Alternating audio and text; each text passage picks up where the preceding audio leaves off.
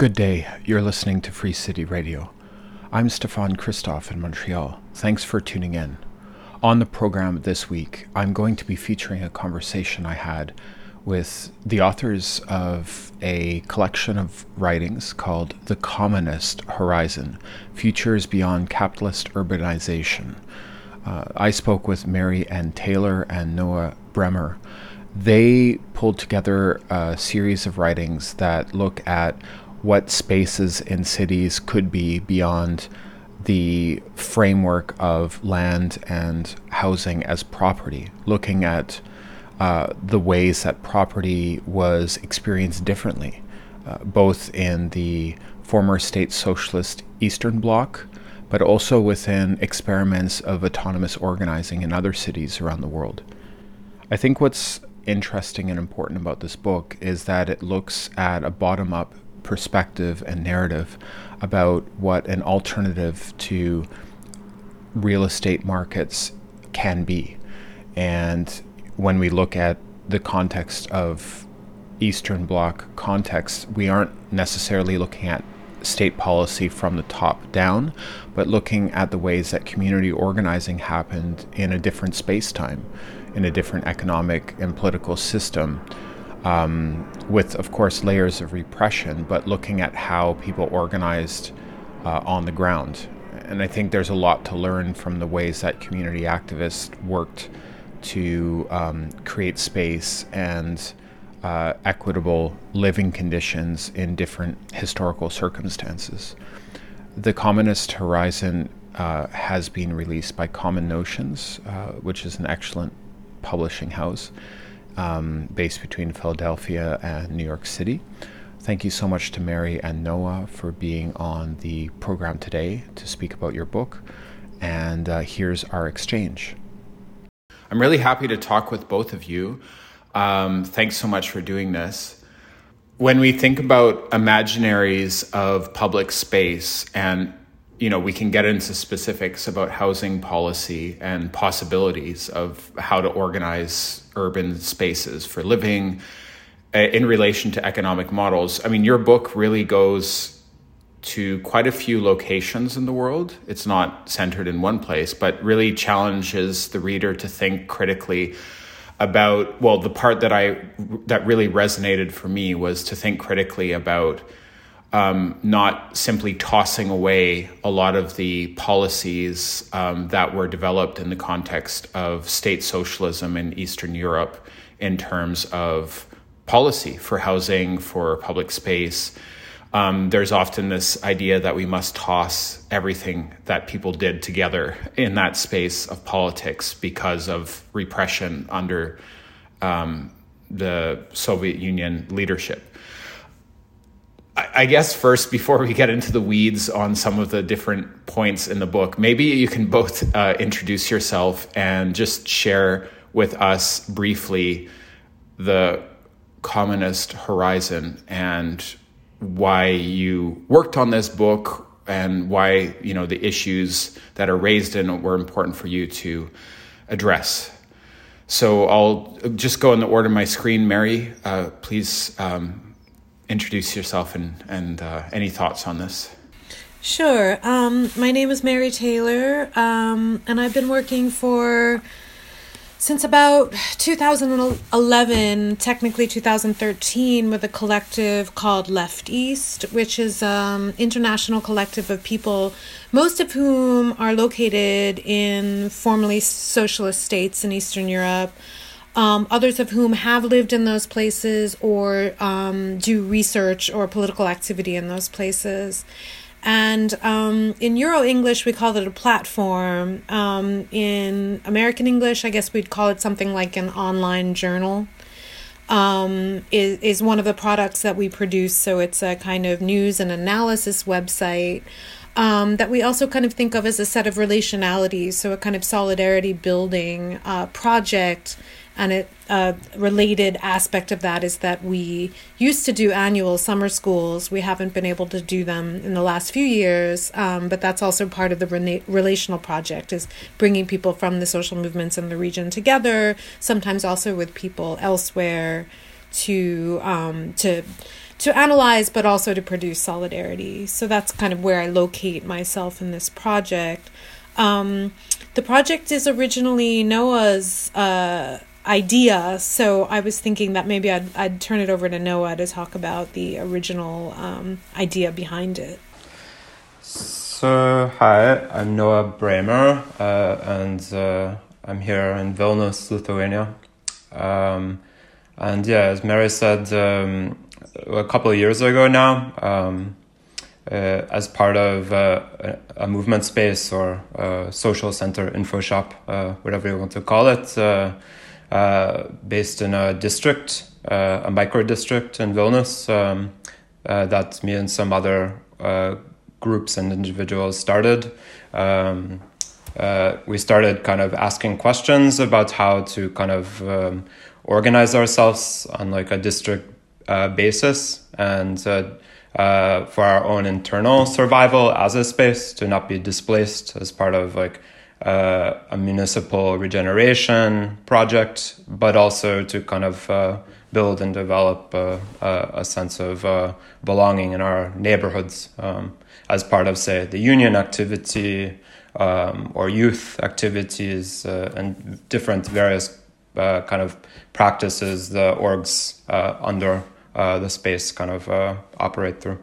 Um, so yeah, from there, uh, uh and asking these questions, um, uh, kind of a conversation started with Mary, um, who's been uh, involved in um, like the kind of these questions for a long time and has raised them within the specific regional context. the problems, at least many of the problems that we face, have come up within. Thank you both for outlining your thoughts on that. Um, so, when you say questions, um, can you maybe go back to some of the central questions that are driving this project um, and some of the ways that you're trying to challenge um, sort of the cultural atmosphere, I guess, of the, the left in terms of the international left being dominated by uh, sort of Western shorthand when it comes to thinking about um, possibilities of urban space and how that relates to housing, how that relates to collectivity. Thank you. Yeah, so I guess my first thought on that would be that um, there's been a, I think, a really positive shift in the the, the left in, in Eastern Europe. So the, let's call it the new left. It's mostly younger people, um, in which there's there's a shift from um, something that kind of happened earlier after the so-called transition or when you know 1989 moment in which there was a a, a kind of adoption of a self-colonized um, perspective where everything that had happened there was uh, backwards or um, you know not anymore valid. And there was this kind of import of western ideas western styles and so on. And not just you know not just on the right right but also on the left or you know the kind of neoliberal right but also on the left. And in these last i would say in this last decade what we've seen is a lot of like really good um, engaged research you know um, where people have started to like um, excavate the histories of the region in a much deeper way. So not just taking that standard narrative but saying no what what actually happened here? So you know maybe there was a policy and then maybe there was actually a movement to change that policy or to add to the things that were happening in that social sphere. And so it's it's actually really inspiring to see Eastern European folks like researching their own history and kind of finding their own history of, of, of movement and struggle and working with that. So that's been something really inspiring to see. And when Noah approached me to work on this project, that was one of the things that I really wanted to be able to um, to kind of highlight in this um, in this project without you know without any kind of triumphalism to say that anything was perfect ever but to be able to start to tell those stories about the the the struggles and the the experiments that happen both within state socialism but also under state socialism before state socialism and since state socialism. Yeah.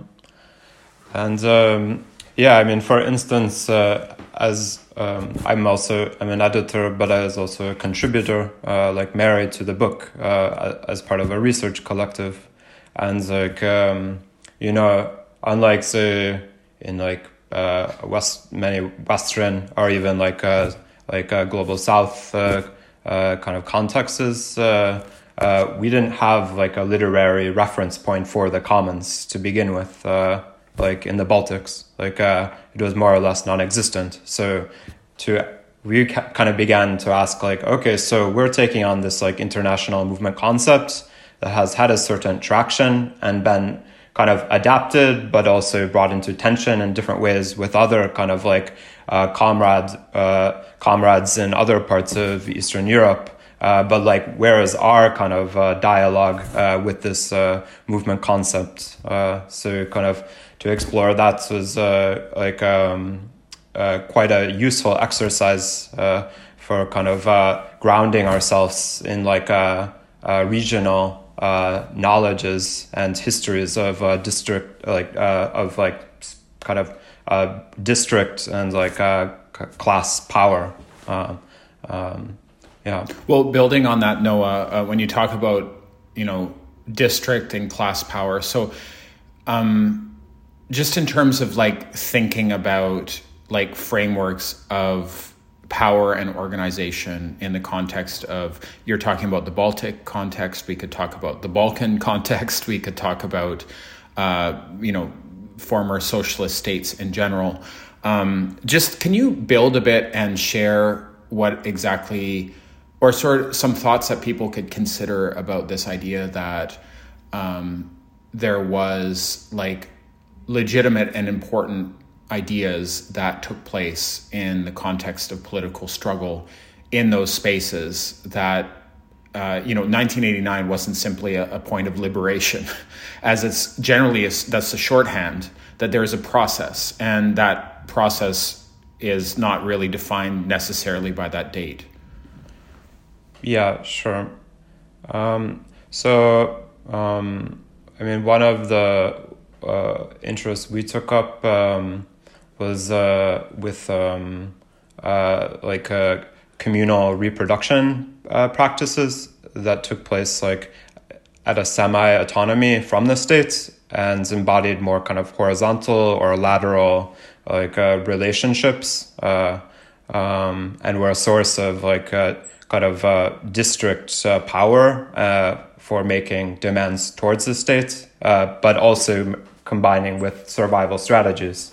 Um, uh, so uh, in our district, for instance, like we discovered that like um, district gardens were kind of self-organized by women in housing blocks and like we ha- we were the, under the assumption that this only happened in the 90s after the fall. But to our surprise, uh, these practices had begun uh, uh, during state socialism, which was quite a revelation for us because we are like, wow, people were like uh, squatting in Lithuania under state socialism. Like we didn't think that like uh, uh, that was possible. Uh, so like it just was a bit of a, a shift in like how our standpoints and understanding of like what's a kind of uh, claims uh, to the city uh, and the commons could look like. Um, but I think Mary can say a bit uh, more about maybe um,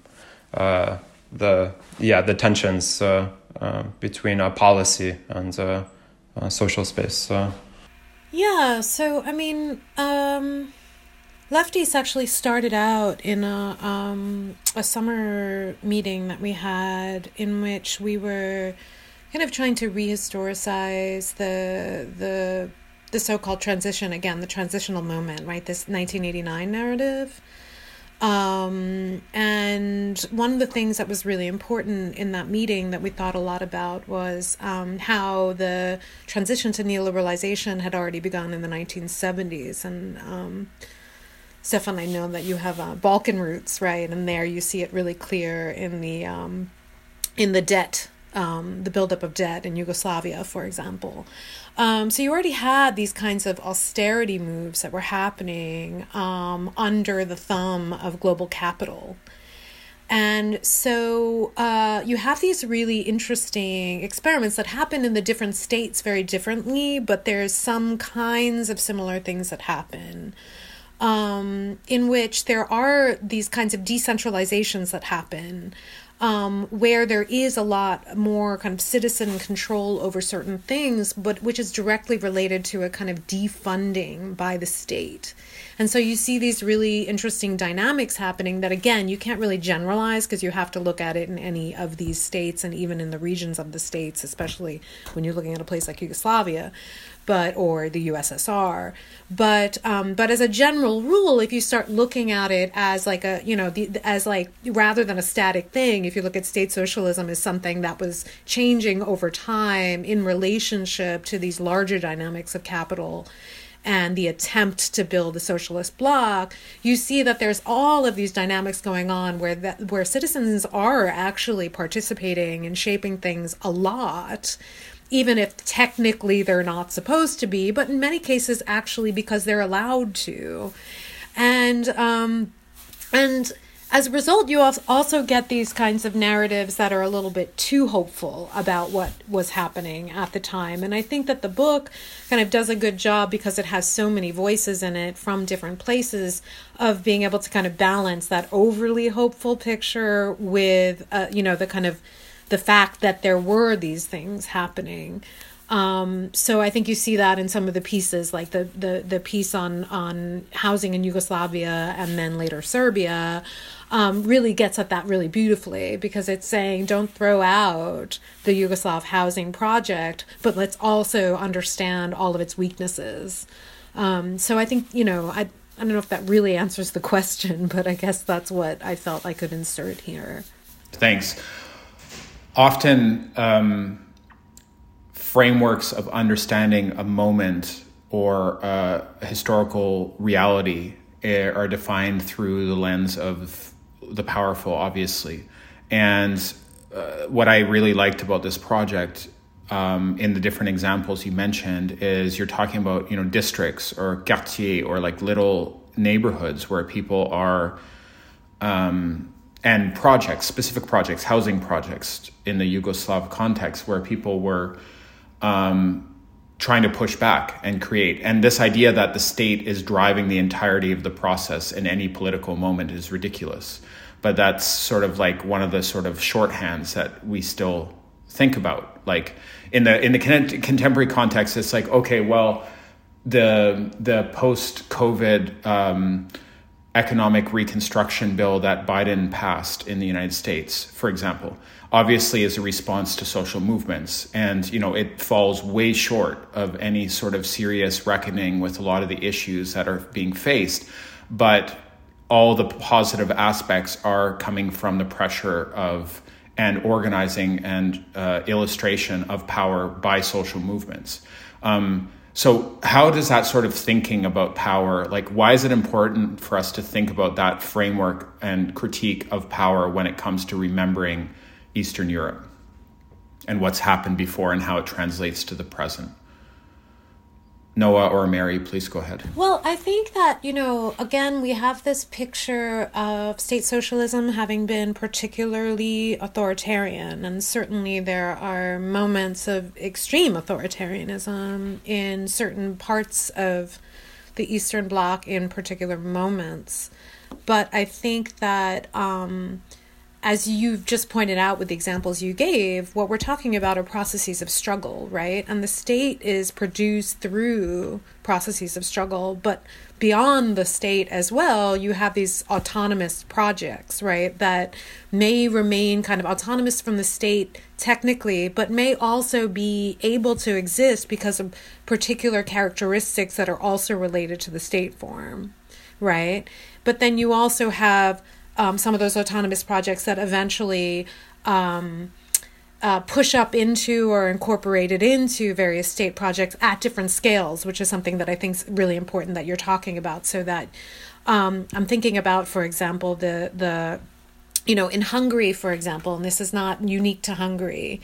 Uh, uh, in the in the former socialist bloc, but um, you had this kind of um, in the in the later socialism when, in the period that you can kind of you know uh, pair up with neoliberalization you do have these shifts in which there's um, a kind of uh, what should I say? A, a, um, a concession of certain state actors to to people um, for various reasons that people prefer to preferred under the conditions in which they lived to produce uh, privately rather than in cooperatives or state farms.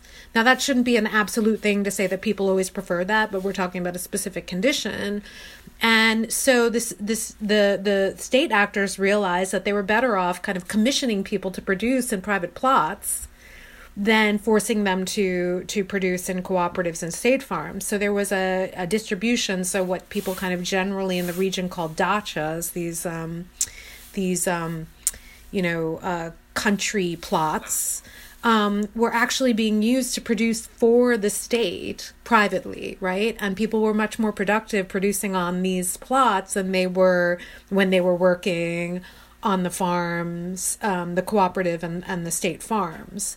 So I wouldn't say that the ultimate conclusion is that people always want to do produce privately under all conditions, but under these conditions, that was a kind of concession that allowed people to have a certain type of, you know, what they understood as autonomy and still produce for the state. There's all things that we could then also talk about how the state then used that kind of social re- reproductive sphere for other purposes right to be put towards other things. And and that's you know a larger picture we could look at but i think you can see there right? So the struggle sometimes shows up where we can say oh this is state policy this is within the state. But sometimes it shows up as autonomy but that autonomy might actually be under the conditions that are produced by the state. I mean another example is is is the cooperatives in fact that they were the the rural cooperatives in Hungary also had like sub units of industrial production related to the agricultural production.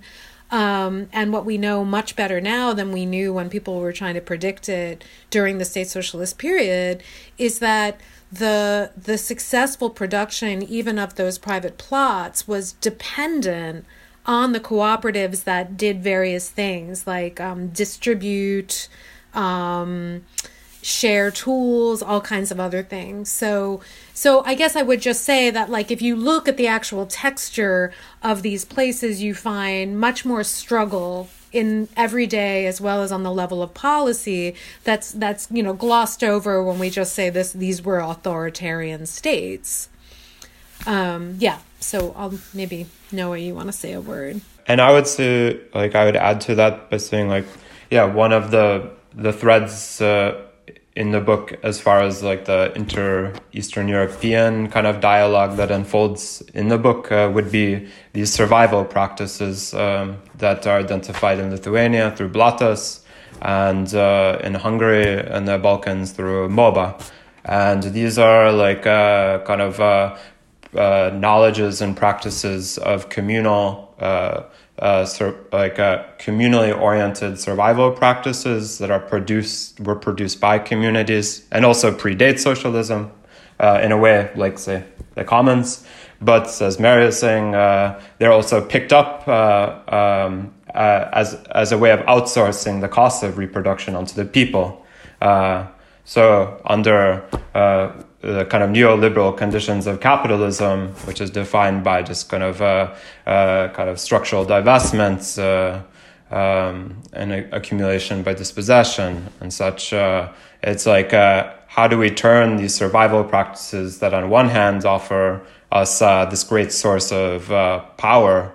how do we kind of redirect them away from profit and towards the kind of actual like building and uh, sustaining of our uh, movements. Uh, and that's where the commons and the problematic of the commons, I think, really appears in a very strong way as an important uh, kind of uh, framework uh, for building survival, the kind of commons of survival in the, into the commons of, of a revolutionary movement another contradiction there is, of course, that those same practices can be taken up into neoliberal individualism, right? So that that's another problem we have for for the question of the commons. That was a conversation with Mary Ann Taylor and Noah Brehmer, uh, who have edited a collection of writings called The Commonist Horizon Futures Beyond Capitalist Urbanization. Thank you so much to you both for being on the program today. For people who would like to get more information about this book, just visit Commonist. For people who'd like to get more information about this title, just visit commonnotions.org slash commonist dash horizon. This has been another edition of Free City Radio. I'm your host, Stefan Christoff in Montreal. We air weekly on CKUT 90.3 FM in Montreal. That is on Wednesdays at 11 a.m. We also air in Montreal Tiohtià:ke on Tuesdays at 1 p.m. on CJLO 1690 a.m. and on CKUW 95.9 FM in Winnipeg at 8 a.m. on Tuesdays, on CFRC 101.9 FM in Kingston, Ontario at 11:30 a.m. on Wednesdays, and on CFUV 101.9 FM in Victoria, British Columbia on Wednesdays at 9 a.m. You can find Free City Radio on Spotify and Apple Podcasts. Just look us up. Our archives are at soundcloud.com slash free city radio. Um, thanks for tuning in, and um, I will go out with some music today from the artist Secret Pyramid. I'll talk to you next week, and take care.